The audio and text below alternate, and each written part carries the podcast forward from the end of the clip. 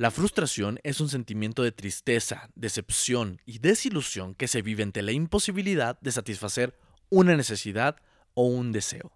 Hola a todos, soy Roberto Carlo, dándote la bienvenida a este nuevo episodio de Muchacho Llorón. Aquí se vale sentir.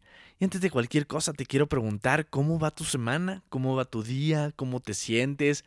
Espero de verdad que todo esté yendo de maravilla y si no es así, pues bueno, no te preocupes. No te no te no te ahogues en un vaso de agua como suelo hacerlo yo ante la frustración. Todo todo tiene solución. Y creo que esto es algo que vamos a aprender en este capítulo juntos porque yo confieso que soy de esos que de pronto ya no saben ni para dónde ir. Cuando me frustro, se me nubla la mente, se me cierran todas las posibilidades, pero bueno, es parte de la vida. La cosa es que aprendamos a vivir esta emoción como todas las otras emociones que llegan a nuestra vida. Eh, no te cuento más, vamos a entrar de lleno en este tema que además lo voy a compartir con dos grandes invitados que ya te quiero presentar. Bienvenidos, bienvenidas, esto es... Muchacho Llorón es un espacio donde cabemos todos. Aquí abrimos la conversación a todas nuestras emociones y temas que necesitamos hablar. Junto a amigos y expertos buscaremos vivir con mayor conciencia de quiénes somos, qué sentimos y qué podemos hacer con todo eso. Soy Roberto Carlo y esto es Muchacho Llorón. Aquí se vale sentir. Visítanos en www.muchachollorón.com.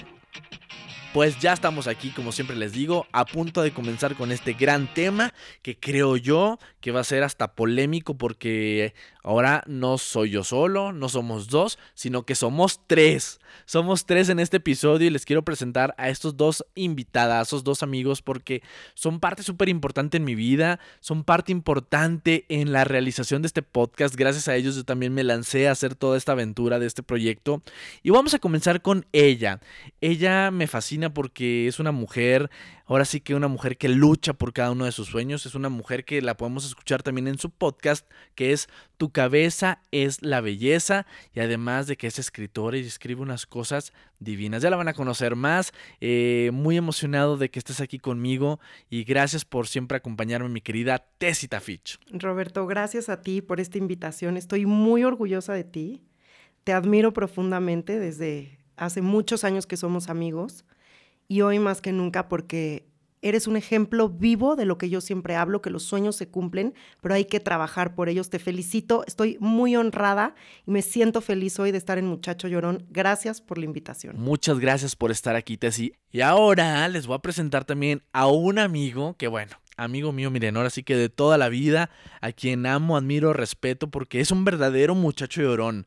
Es un chavo que le ha entrado de lleno a, a conocerse, a ver qué lo que le está pasando. Incluso imagínense que ha estado en una búsqueda constante del ser, que hasta se convirtió en psicólogo. Pero también es actor, ustedes ya lo conocen, yo lo adoro, y está aquí con nosotros mi querido Eddie Vilar. No, muchísimas gracias por hacerme parte de esto que pues es un escalón más en tu vida y la neta, me ganaste un poquito las palabras, pero es increíble verte crecer justo. Eh, yo te vi desde el inicio de tu carrera o desde el inicio de todos estos sueños que se han ido cumpliendo.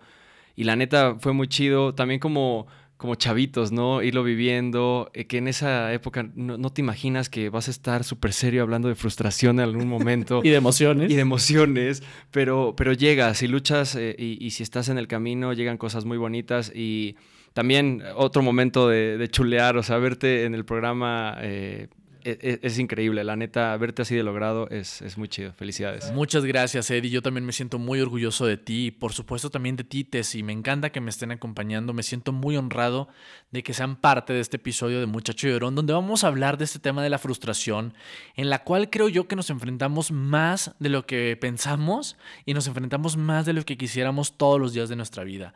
Hay muchos momentos donde lo hacemos, pero ¿qué les parece si empezamos a hablar un poquito como del origen de la frustración? ¿Cuándo son esas primeras veces en las cuales sentimos esta emoción que no nos gusta, pero que al final es una emoción que tenemos que vivir.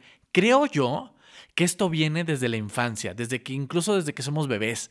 O sea, Hemos visto esos berrinches que hace un recién nacido, que nadie entiende lo que quiere, que se está ahogando en un coraje, que se pone rojo, que nadie sabe lo que, lo que está pidiendo. Creo que desde ese momento la frustración llega a nuestra vida. Pero bueno, vamos a platicar los tres de este tema. No sé tú, Eddie, qué pienses. Me gustaría escucharte también, no solo de tu, de tu lado como ser humano, sino también como, tu lado experto en el tema de psicología, así que, pues, ¿qué piensas tú? Sí, no, sí, por favor, puedes hablar, es tu turno.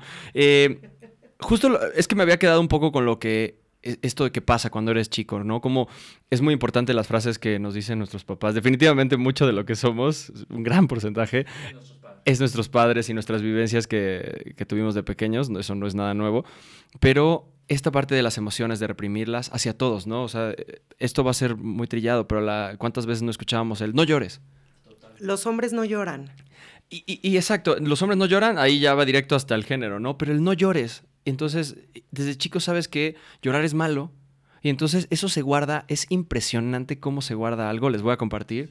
Yo me como las uñas y eh, con cierto control, según yo, pero me como las uñas y es muy chistoso. Un día mi mamá yo le pregunté, si me las dejo de comer, ¿crees que me van a crecer bonitas? Y me dijo, no, ya no. Esa frase se quedó súper eh, eh, en mi cabeza, arraigada, y eso pasó muchísimos años hasta que volví a acordarme de esa frase y fue como de, claro, esas cosas se quedan en nuestra cabeza y hacen que no podamos evolucionar y no podamos dejarnos ser cuando crecemos y eso empieza a ser un camino justo hacia, hacia la frustración. Oye, Eddie, qué chistoso, porque fíjate que yo toda mi infancia me comí las uñas también. Y un día mi tía Marcela Romo, a quien amo profundamente, cumplí 15 años y me regaló un anillo. Y entonces le digo a mi mamá, págame el salón, o sea, porque pues me voy a poner uñas postizas, porque con estas manos, ¿cómo voy a usar mi anillo? Y me dice, déjate de comer las uñas y ese día puedes usar tu anillo. Y yo así me dejé de comer las uñas. Nos vamos dando cuenta cuando vamos hablando con el otro, cómo nos vamos reconociendo y cómo cada quien trae historias y paradigmas diferentes. Porque además científicamente está comprobado que todas estas ideas que nos van diciendo, ojo, no es que tu mamá te lo haya dicho sin amor, porque nuestros papás nos dan lo mejor que tienen y lo mejor que quieren y no estamos echándole la culpa a nadie, es simplemente ellos hacen lo mejor que, que pueden con lo que tienen y con lo que aprendieron, ¿no? Con lo que recibieron. Pero cómo, cómo somos educados y cómo estamos educando, porque a través de todas estas ideas creamos paradigmas en nuestro cerebelo y quitarlas de esa parte del cerebro es...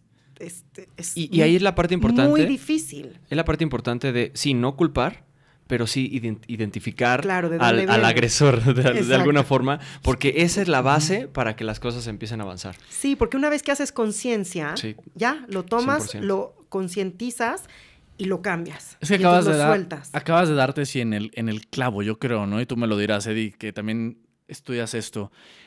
La base para el cambio es la conciencia, es el identificar. Entonces, no vamos a culpar a nadie, a nuestra ascendencia, por supuesto, para nada, porque como tú dijiste, con lo que tenían hicieron lo mejor que pudieron. Pero ¿cómo empezamos a identificar? O sea, porque nos hemos enfrentado a la frustración desde que nacemos, pero nunca hemos aprendido a tolerarla, nunca hemos aprendido a manejarla. ¿Cuál sería para ti la forma en la que comienzas a identificar la frustración en tu vida? O sea, ¿tienes como una idea de cómo, cómo te encontraste con ella? Yo creo que Sí, justamente es eso. Encuentras la, frustración cuando eres consciente. Decías lo de la parte de psicología. yo no soy psicoanálisis, yo soy cognitivo-conductual. El psicoanálisis presenta esto, ¿no? Es estado consciente, preconsciente e inconsciente. Entonces, entre más cosas traigas a tu consciente, vas a poder, eh, no sé, trabajar y vas a poder eh, mejorarlo. Pero en mi parte cognitivo-conductual es, trabajamos eh, con base a un objetivo. Entonces, si tú llegas con un objetivo puntual, vamos a empezar a trabajar alrededor de ese objetivo y yo creo que esa es la mejor forma de atender una frustración o atender un momento en el que estás mal. Enfocarte en algo puntualmente y de ahí empezar a ver cuáles son las carencias que están alrededor de ese algo y ya todo se va disolviendo de alguna manera muy cool y no perderte. Siento que la frustración entra porque estás un poco eh, como divagante, como que no sabes exactamente qué es lo que, lo que quieres mejorar entonces es como una, hacer una receta, ¿no? ¿Cuál es tu ingrediente principal o cuál es lo, lo así, la materia prima primordial para a partir de ahí ya empezar a hacer el camino? Construir. Y es que además, ¿sabes qué pasa? Que somos unos aferrados. Todo el tiempo nos aferramos a lo que nosotros creemos que está bien o que está mal, ¿no? Entonces, a la hora de que tú tienes una idea en la cabeza y no la puedes cumplir, te aferras a que tenga que ser así. Pero luego muchas veces si soltamos esas ideas nos damos cuenta que pueden ser mucho mejor y que se convierten en ideas extraordinarias, pero estamos tan aferrados a no querer soltar que ahí empieza el modus operandus de la frustración. Hay una frase hermosa que seguro escucharon, la perfección es enemiga de lo bueno. Es cañón, porque neta, a fuerza, queremos algo perfecto y ya es bueno. Entonces es como cool, chill. Y ahí está eh, como la clave, ¿no? Hay para. Rápido también, nada más eh, con, no tienes prisa. Esto. No tengo prisa. No tienes prisa, este es tu espacio. Es que me, emociono con, con algo que dijo de de que no, no, aferrarte a algo, eso es, eso es fundamental en tus sueños o en tus objetivos que tienes. Hay que aprender que la única constante en la vida es el cambio y que, y que las cosas evolucionan y tú evolucionas. Entonces tus sueños y tus metas evolucionan. No necesariamente tienen que ser exactamente como las imaginaste al principio.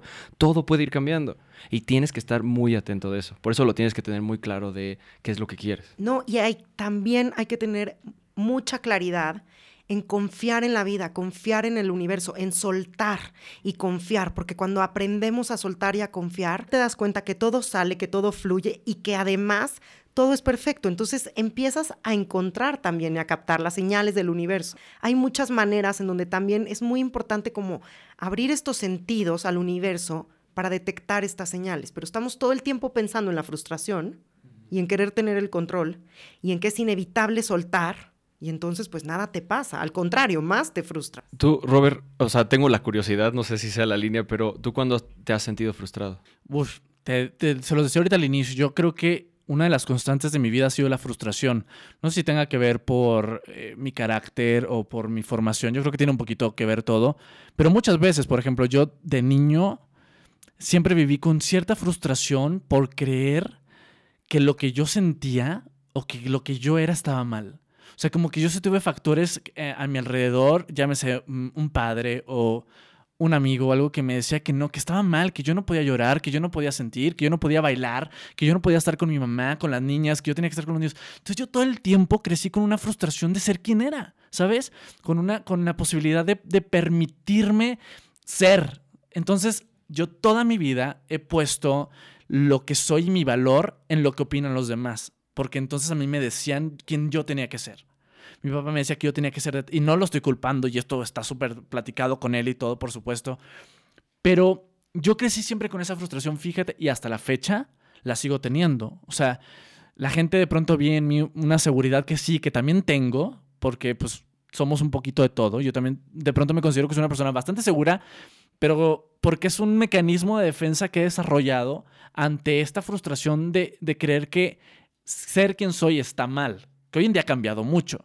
Hoy en día lo he trabajado, hoy en día, bueno, eh, hay una, hay una mayor aceptación, hay un mayor amor propio, hay un gran trabajo, sobre todo de ser permisivo conmigo, ¿sabes? De ser amoroso con lo que me cuento, con lo que me digo, porque ante esta frustración me he hecho mucho daño a mí mismo. O sea, creo que no soy merecedor de muchas cosas, no soy merecedor de, de a lo mejor el puesto que tengo laboralmente, no soy merecedor de una pareja, pero todo eso ha sido a raíz de la frustración, o sea, porque además en esta carrera, tú no me dejarás mentir, siempre estamos a expectativas de todo lo, que todo el mundo quiere y decida sobre nosotros. Entonces, sí, sí he sido una persona que ha crecido con bastante frustración y que me cuesta. Y te cambiaría ahí, ¿eh? Ya no es mecanismo de defensa, yo creo que ya es algo que tienes arraigado. Pues, ¿Sabes? No, ya ya es...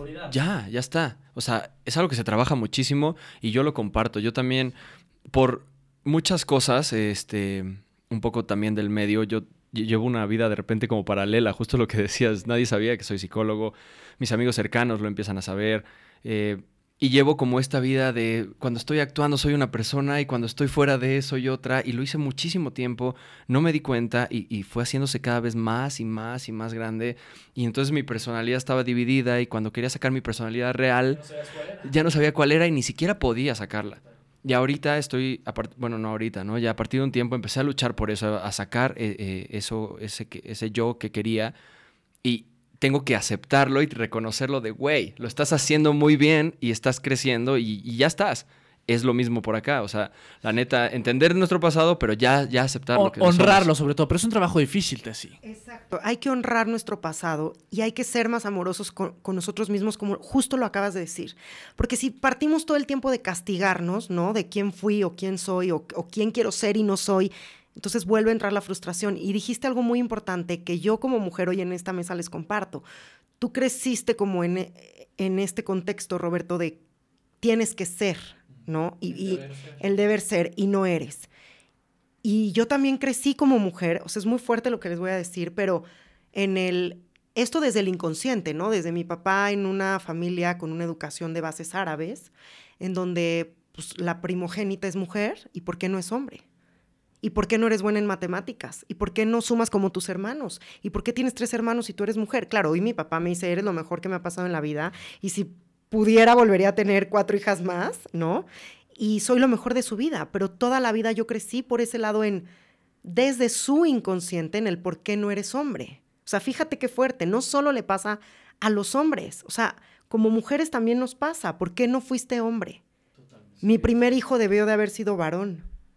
Y luego crezco en una familia con la familia de mi madre, en donde mi abuela era una persona muy dura porque le tocó dura, y me decía, Tessa, las mujeres no lloran, las mujeres son fuertes. Y las mujeres salen adelante. Y las mujeres pueden solas. Entonces, claro, hoy me encuentro a mis 34 años de edad y digo, eh, ¿por qué será que sigo soltera?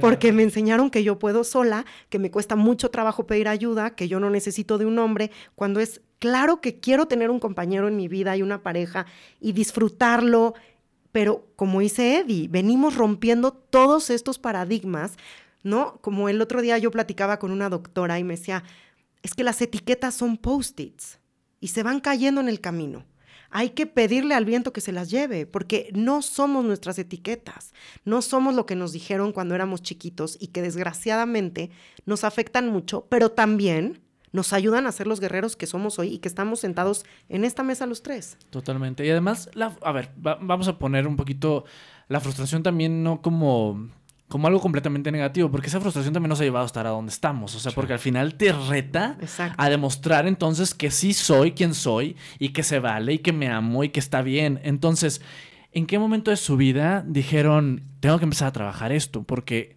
estoy valiendo madre. O lo hago o me voy a la, fregada. Ahí te va el, prime del muchacho llorón. Sí, exacto. ¿En qué momento te conviertes, Eddie, en un muchacho llorón? Mira, esta parte de abandono, de un poco de falta de cariño o, estas situaciones que eh, viví cuando iba creciendo, me hicieron una persona que ante los sentimientos era súper cerrado. O sea, yo decir te quiero era imposible. Yo eh, entregarme a alguien era imposible. Hasta que de pronto llegó una mujer increíble a mi vida, con la cual empecé a salir, empecé a tener, éramos novios, y no podía entregarme a ella. No podía para nada. Y era una frustración, se me pone la pechinita ahorita, porque neta era horrible. Era un miedo que sentía de, soltarme. Y entonces justo encontré al, como lo dijimos al principio, al agresor. Y, supe claro, desde chiquito, si yo daba una muestra de amor, no, no, obtenía nada, al contrario, obtenía menos cosas.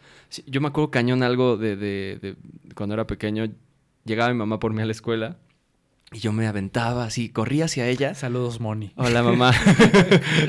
Tenías razón, mis rodillas están pésimas por eso. este, me, aventaba a, recibirla y justo me aventaba de rodillas al suelo y me resbalaba así todo el piso y me la abrazaba así en, en los pies. Y era de mamá, mamá. Y lo primero que yo recibía era un regaño. De no hagas esto, esto está mal, no sé qué que claro, ella estaba pensando en mis rodillas, obviamente, pero a mí se me quedó un, diste amor, y no tuviste algo bueno. Entonces no des amor. Ajá, al contrario. Y entonces esas cosas empezaron a como repetir en muchos otros otros momentos. Y cuando llegó el momento de querer amar a una persona que era increíble, no podía. Y me sentí en verdad frustrado. Era de llorar, era de, de neta, ¿por qué carajos no puedo? Pero ¿cómo lo empezaste a identificar? O sea, ¿en qué momento dijiste algo está pasando y tengo que poner la atención? Me empecé a dar cuenta que era lo que hacía con ella. O sea, yo no compartía eh, nada, no hacía ningún plan a futuro, no hacía... Eh, era chido, ¿no? O sea, todo una relación bonita, pero no daba ese extra, no abría esa, ventana extra. Y si de repente veía que se empezaba a abrir, para nada la, la, empezaba yo, yo a cerrar de nuevo y era de no. De hecho, ahí sí, necesariamente fui al psicólogo, empecé a tratarlo, empezamos a ver los puntos de, de, de por qué estaba pasando esta frustración. Y justo llegó el, momento de darte cuenta y es como un, es un botón hermoso. Cuando ves de dónde parte esto, todo se empieza a liberar y saber que no pasa nada. Que, te puedes arriesgar, que, ya es otra persona, que, que no porque una cosa pasó de, de, una forma, todas las demás van a ser así, ¿no? Si de chiquito me entregaba amor y no obtenía o obtenía un rechazo o lo que sea, no siempre va a ser así. También es como aprender del pasado para que dices, ¿cómo lo identificaste? No, bueno, con las cosas que dejaba de hacer, pero ya tenía que empezar a hacer cosas para, tenía que arriesgarme, porque aparte lo súper quería. Eh, creo que pasa eso, cuando te frustras es que realmente quieres algo, quieres lograr eso y te llega la frustración. Entonces hay que agarrarse de eso de que quieres lograrlo. Y trabajarlo. no tener miedo, no tener miedo porque también es un, es un trabajo, o sea, todo proceso lleva consecuencias, ¿sabes? Emociones. Tessy, ¿tú? ¿Cuál es tu historia? En mi caso, yo igual, o sea, desde muy chiquita me sentía muy frustrada, ¿no? Porque yo no era buena en matemáticas como mis hermanos, porque siempre era la comparación con ellos, que además son más chicos que yo, eh, pues porque además no eres hombre, eres mujer. Pero no sé en qué momento como que empiezo yo a arraigar mis pensamientos para sobrevivir. A mí me encanta la vida, quiero vivir y no voy a vivir como tú quieres que viva. Entonces, mi manera de demostrar la frustración fue en una adolescencia muy rebelde. Y no me refiero a rebelde, me fui a tatuar y era drogadicta y era borracha. No, rebelde como Eddie. Exacto. Bueno, no sé cómo sea Eddie, pero mira, es un chiste que Tessie obviamente no entendió, pero ustedes en casita seguro sí lo Claro, claro que lo entendí. Desde que me senté me está molestando aquí. Sigue sin entender. Sigue sin entender, pero está, improvisando. se hizo famoso por una telenovela que se llamaba Rebelde. Entonces, por eso yo sí soy muy rebelde. y yo también, porque yo fui extra en Rebelde. Somos bien rebeldes aquí. Les quiero contar a todos los que nos escuchan que desde que nos sentamos le dije a Eddie, mira, yo la verdad leo mucho, no veo la tele. No te conozco. No te conozco. Y está bien, es maravilloso. No sé quién eres, pero bueno, discúlpame. No, todo bien, todo bien. Después de explicar el chiste chico rebelde. Y entonces empiezo a transformar como esta, esta frustración de mi parte desde la forma rebelde, ¿no? A que me corrieran del colegio, a las niñas usan falda, entonces no uso falda, ¿no? Yo creo que mi mamá en algún punto yo creo que hasta creyó que era lesbiana o algo así, o sea, no sé, pero como siempre llevando la contraria, ¿no? Siempre como el patito negro, hasta que un día dije, con la única con la que estás luchando es contigo misma. Y que desgaste. Entonces, suéltalo, porque yo estaba en esos momentos de mi vida sobreviviendo. Y cuando uno quiere sobrevivir, se pues está muriendo en vida. Y entonces empecé a entender, el, ya no me importa si los demás me aceptan o no, empezando por mi núcleo familiar. Yo me acepto, yo me amo y me doy a mí lo que nadie más me está dando. Claro, este clic no es, es un trip, porque es muy largo. No es una cosa que tú puedas hacer y lograr en, cinco minutos. Mm. Es, toda mm. una vida. Pero es justo cuando entiendes que la vida es riesgos y que cuando tú te pones vulnerable es cuando más éxito tienen. Yo creo que la frustración es cuando queremos tener el control, a mi parecer, y no lo soltamos y nos cuesta mucho trabajo dar este clic. ¿Cuándo te sientes tú frustrado, Roberto? Ay, bueno, pues en muchos, en muchos eh, momentos de mi vida, en muchas áreas, en, en lo personal, eh, fíjate que soy muy cuadrado. O sea, siempre crecí como buscando mucho justo esta perfección de la que hablamos que nos lleva a no permitirnos. Entonces, como que todo el tiempo, y ahora, ahora debo confesar que también lo he trabajado y que ha disminuido, pero, o sea, yo soy muy controlador en, en, en mí, conmigo mismo. Y de ahí pues parte también que soy controlador con mi familia, que soy controlador en mi trabajo, que soy controlador en mis relaciones amorosas. Eh, y no porque yo quiera hacerlo, sino porque está en mi sistema, ¿sabes? Pero es justo lo que he trabajado. O sea, he trabajado como a relajarme un poco más porque he logrado identificar que muchas de mis relaciones han terminado porque yo he querido controlar cada movimiento, cada sentimiento, cada emoción, cada idea dentro de ellas. O sea, he querido como yo siempre llevar el ritmo y he querido yo definir cómo van a ser las cosas. Y pues las cosas no son así. o sea, la realidad es que las cosas no fluyen eh, y no giran en torno a uno. Que, por ejemplo, en una pareja, que es donde más me ha costado trabajo eh, trabajar esto, es darme cuenta que, que no todo es como yo quiero que sea que no todos piensan como yo quiero que piensen, que no todos sienten lo que yo siento. Entonces, pues es eso, o sea, yo lo he identificado mucho en mis relaciones y en mi trabajo. En mi trabajo soy súper cuadrado también, o sea, ahora menos, pero me gusta que las cosas sean precisas y que mis compañeros estén siempre atentos y que seamos súper responsables. Y sí, está bien ser súper responsable con un micrófono y estar siempre atento, Pero también si de pronto estás distraído, no pasa nada, porque en la vida también estamos distraídos. Entonces, es como, como, como aprender que las cosas pueden fluir, ¿sabes? O sea, como que yo siempre voy en mi vida con, con, con una constante de cómo tiene que ser todo. Y entonces ahí estoy pensando, pensando, pensando. Y el pensar también de pronto te, te detiene y te frustra porque la vida es para fluir. Yo creo que nos frustramos cuando no podemos hacer las cosas y cuando sentimos que vamos a fracasar, ¿no? Pero es ahí cuando empezamos a ver todo como una tragedia. ¿Y qué pasa si empezamos a ver las cosas como retos? Entonces ya no nos frustramos, porque cambiamos este chip de dejar de ver algo como una tragedia y la identificamos como un reto. Y cuando tú tienes un reto, la frustración no entra, porque tú vas hasta que lo logres. Pero si estás, si estás frustrado, pues para ti es una tragedia, porque es, híjole, otra vez lo mismo, y lo mismo, y lo mismo. Y entonces tú solito te conviertes en tu, en tu propia tragedia, ¿no? Y un poco también es la confusión entre la frustración y el miedo. Que no sé, y tú como psicólogo a lo mejor lo puedes expresar mejor y si estoy equivocada me corriges, pero creo que ambas emociones nos rigen desde que nos hacen apanicarnos, ¿no? La frustración nos detiene y el miedo también. Entonces es como darle la vuelta a esta frustración, es romper el miedo, es decir, a ver, traigo una historia en la cabeza todo el tiempo que me da vueltas y me da vueltas y me da vueltas, y si le abro la puerta a la idea, y si la veo de frente, y la veo a los ojos. Y si lo hago con miedo también. No importa, pero ya con miedo abrí la puerta y vi el monstruo. Totalmente. Y entonces le rompo el, miedo y le rompo las ideas y me doy cuenta que no pasa nada y que aparte, ¿eh? o sea, es que está de risa.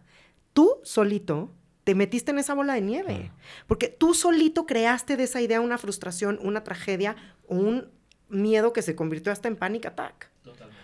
Ahorita que decías lo de, de que eras un poquito celoso y así. Yo me acuerdo de, chicos, y, voy a eh, pasar esto a, bueno, voy a compartir esto.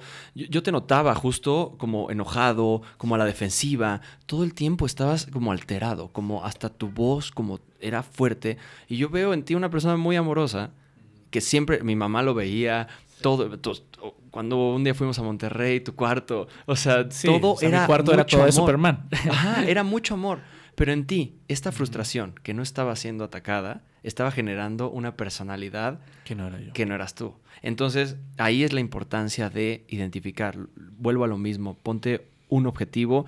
Si te estás dando cuenta qué es lo que está haciendo que nazca esa frustración, que tú lo sabías, entonces hay que trabajar sobre eso y deja de echarte a perder la vida en otros sentidos por algo que puedes solucionar tan fácil que te puedes dar cuenta que no pasa nada. Es que acabas de decir algo súper bonito que habla justo de lo que le estaba diciendo hace ratito, de la empatía. O sea, ¿sabes también cuando yo empecé a trabajar eh, todas estas frustraciones y darme cuenta, justo lo que también decías tú, te de que no pasa nada. O sea, la vida es perfectamente imperfecta. Cada cosa que nos sucede tiene una razón de ser y como me gusta mucho decir, no es el por qué, es el para qué estamos viviendo lo que estamos viviendo. O sea, el punto es la conciencia y el aprendizaje. O sea, de todo tenemos algo que aprender, incluso eso que hemos vivido. Y es que además te voy a decir una cosa, también está bien sentirlo y está bien que te pase, ¿no? Eh, bueno, Eddie no me conoce mucho, la gente que me escucha no tampoco sabe mi historia, Roberto la sabe eh, porque es una persona muy cercana a mí. Pero después de todo este proceso personal, hace dos años yo me encontré en una crisis en donde yo siempre lo platico, me sentía adentro de la casa de la película de Mary Poppins. Todas las mañanas yo me despertaba y tenía que correr. Ojo, ¿cómo se los estoy diciendo? Escuchen mis palabras. Tenía por obligación. ¿Quién me implantó esa obligación? Yo no sé. Pero Tessie se la plantó sola en su cabeza. Tú tienes que correr todas las mañanas y agarrar los cuadros de tu casa, ¿no? Este es como una metáfora para que la casa no se venga abajo, porque yo sentía que diario mi vida se derrumbaba.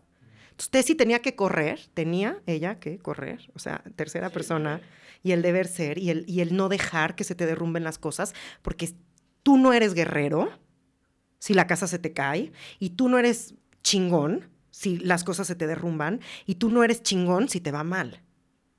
Eres mucho mejor si dejas que la casa se caiga si te, si te conviertes en escombros y vuelves a construir. Porque es de guerreros sentir el dolor, sentir que todo se te viene abajo y sentir un día despertarte y decir, no tengo nada que hacer, no tengo para qué vivir. Y de repente un día te despiertas y dices, ¿y si hoy ya es mi día? ¿Y si hoy ya no tengo ganas? O sea, también está bien, porque del dolor más profundo, es una frase que yo escribí que me encanta, nace el cemento más fuerte. El cemento necesita humedad para hacerse duro, ¿no? Necesita agua.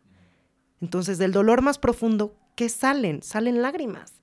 Te conviertes en una muchacha llorona. Y dices, ok, con estas lágrimas, con este dolor, voy a hacer el cemento más fuerte y me voy a volver a levantar. A mí, un día, en cuanto a lo de permitirse a las emociones y a, los momentos, me enseñaron, me, me, desglosaron la palabra emoción, que no sé si saben, es E de energía, emoción, movimiento, es energía en movimiento. y tienes que hacer algo con esa energía.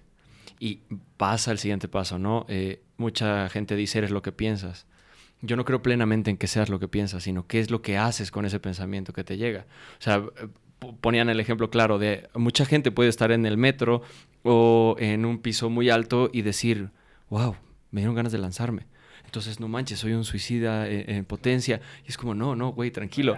Todo el mundo puede pensar muchísimas cosas. Es qué vas a hacer con tus pensamientos. Entonces, ante todas las emociones que pasan en tu vida es hacia dónde las diriges y algo sí que no se puede hacer es reprimirlas. Neta, reprimir las emociones es quedarte con energía, que esa energía en algún momento va a explotar y va a derrumbar la casa y va a hacer muchísimas cosas que, que tú crees que eres fuerte, pero estás siendo fuerte por decisión y no por convicción. O sea, no viene la, la fortaleza desde ti, sino es algo que es como de dientes para afuera, de yo tengo que ser fuerte y mientras más sigas tapando todas esas cosas, y yo lo digo de carne propia, yo tuve ataque de pánico de ya no puedo. Claro. De neta era, y, comparto mucho lo del control, eh, era de, güey, ¿por qué no puedo quitarme el ataque? Yo puedo controlar todo, yo puedo hacer todo y no, no aceptarme justo vulnerable. Y es como de, güey, no, güey. Hay cosas que no puedes y tienes que aceptarlas y tienes que dejar que la casa se derrumbe y a partir de ahí empezar a hacer cosas. Pero primero aceptar en dónde estás parado. Reconocer, reconocer tu momento. Decías lo, de la, lo del propósito, que era una de las cosas que te, mandaron, que, te mandaron. A mí también algo, lo que dices, ¿no? Tú piensas que tu, tu mundo se está derrumbando y tú es lo peor que te está pasando. Pero a mí día me dieron un ejemplo que me funcionó mucho. Es, hay gente que 30, 40, 50, 60 años todavía no saben cuál es su propósito y, y es como un poco es como de, güey, hay tantas cosas en la vida, ¿por qué debe de haber un propósito? ¿Por qué tiene que haber una película favorita? ¿Por qué tiene que haber una cosa? Es mejor, puta, llénate de vida, llénate de muchísimas cosas. Sí hay sueños, sí hay direcciones, sí hay cosas que quiero cumplir, pero vete llenando de vida. Si estás muy chiquito, pues justo estás en la etapa de aprender. Si ya tienes entre 20 y 30 años, estás en la etapa de que ya sabes qué es lo que, te gusta, ya sabes cómo es tu vida, ya sabes las cosas que están alrededor de ti. Gira alrededor de ellas. Una vez una persona me dijo eso, es que no, sé cuál es el propósito de mi vida. Y le empecé a preguntar, ¿qué haces? No, pues el CrossFit. Me fascina el CrossFit. Todas las mañanas me paro el CrossFit. Oye, ¿y qué? Este, no, y llevo una dieta súper cañona. Y este, leo de esto y veo esto. Y mi ídolo más cañón es el tal de CrossFit. Le dije, güey, ¿qué estás buscando? Ahí está, güey. Solo es, hacer consciente poquito más lo que está alrededor de tu vida. Lo decían en, la plática de ayer, eh, bueno, en la plática, que a veces a mí me funciona mucho ser análogo, ¿no? ponerlo eh, e, en un papel y verlo y, hacer esta conexión con tu mano y escribir y decir, ok, claro, ahí está. Y como ya lo estás trayendo, ya lo estás viendo, ya va a ser mucho más fácil que vayas por, por ese algo y tengas ese propósito o esa línea de vida. No, claro, y si no encuentran su propósito, como dice Eddie, pregúntense para qué son buenos. Todos nacemos con dones. ¿Cuáles son, ¿Cuáles son mis dones? ¿No? Entonces, en estos momentos de frustración en donde yo ya no quería dedicarme al turismo, ni a la producción de eventos, ni, ¿no? O sea, que yo ya había cerrado mi empresa y era, ¿y ahora qué vamos a hacer? Ok, Tessy, ¿para qué eres buena? Para escribir. Pero es que toda la vida, toda mi familia me dijo que si escribes te vas a morir de hambre. Ese es un paradigma que a mí me metieron en la cabeza lo cual es completamente verdadero si me lo creo o completamente falso si lo trans, o sea, si lo transformo. Entonces, ¿cuál es mi propósito en la vida? Es escribir. Entonces voy a dejar de evitar lo que voy a hacer tarde o temprano y voy a dejar de tapar mis dones. Y a mí me gusta escribir y bueno, ya verás, porque además les juro que cuando uno suelta y se pone en el lugar correcto, todo empieza a fluir y todo llega. Y la riegas lo padre es que ya sabes, ¿no? Un camino por el cual no, no es, ese no es el camino que te va a llevar, pero ya sabes que lo quieres, ya sabes que tienes ganas de intentarlo, entonces aprovecha ese como móvil o esa motivación, esa fe que tienes en tu sueño, en tu objetivo y ve por él pero es muy necesario, yo lo veo muy necesario entender realmente tu panorama, saber que lo quieres, saber que lo amas, encontrar todas las herramientas que tienes. Claridad. Y después de todo ese proceso, ya, ya no platicamos eso, pero después de todo ese proceso, ya arriesgarse es un pasito. Neta, ya es nada. O sea, no tengas miedo de lo que pasa después, porque aunque no salga como, como tú lo pensaste, aprendiste muchísimo de ese momento. Gracias, Eddie. Gracias, Tessy, por abrir su corazón en este muchacho llorón. Y gracias a ti que nos regalaste tu escucha todos estos minutos. Si llegaste hasta este final, te agradezco que te hayas echado toda nuestra plática y me encantará saber qué es lo que opinas. Quiero saber qué piensas acerca de este tema que acabamos de hablar. Quiero saber qué temas te gustaría que tocáramos. Incluso a lo mejor tienes una historia que crees que es importante contar a través de los micrófonos de Muchacho Llorón, estoy a tu disposición en mi Instagram personal, Roberto Carlo MX, en el Instagram también de este podcast, que es Muchacho Llorón, o en el correo electrónico muchachollorón.mx.gmail.com. Soy Roberto Carlo, adiós. Gracias por habernos acompañado y si te gustó este capítulo, compártelo y tenemos una cita tú y yo el próximo martes en Muchacho Llorón. Recuerda que aquí se vale sentir.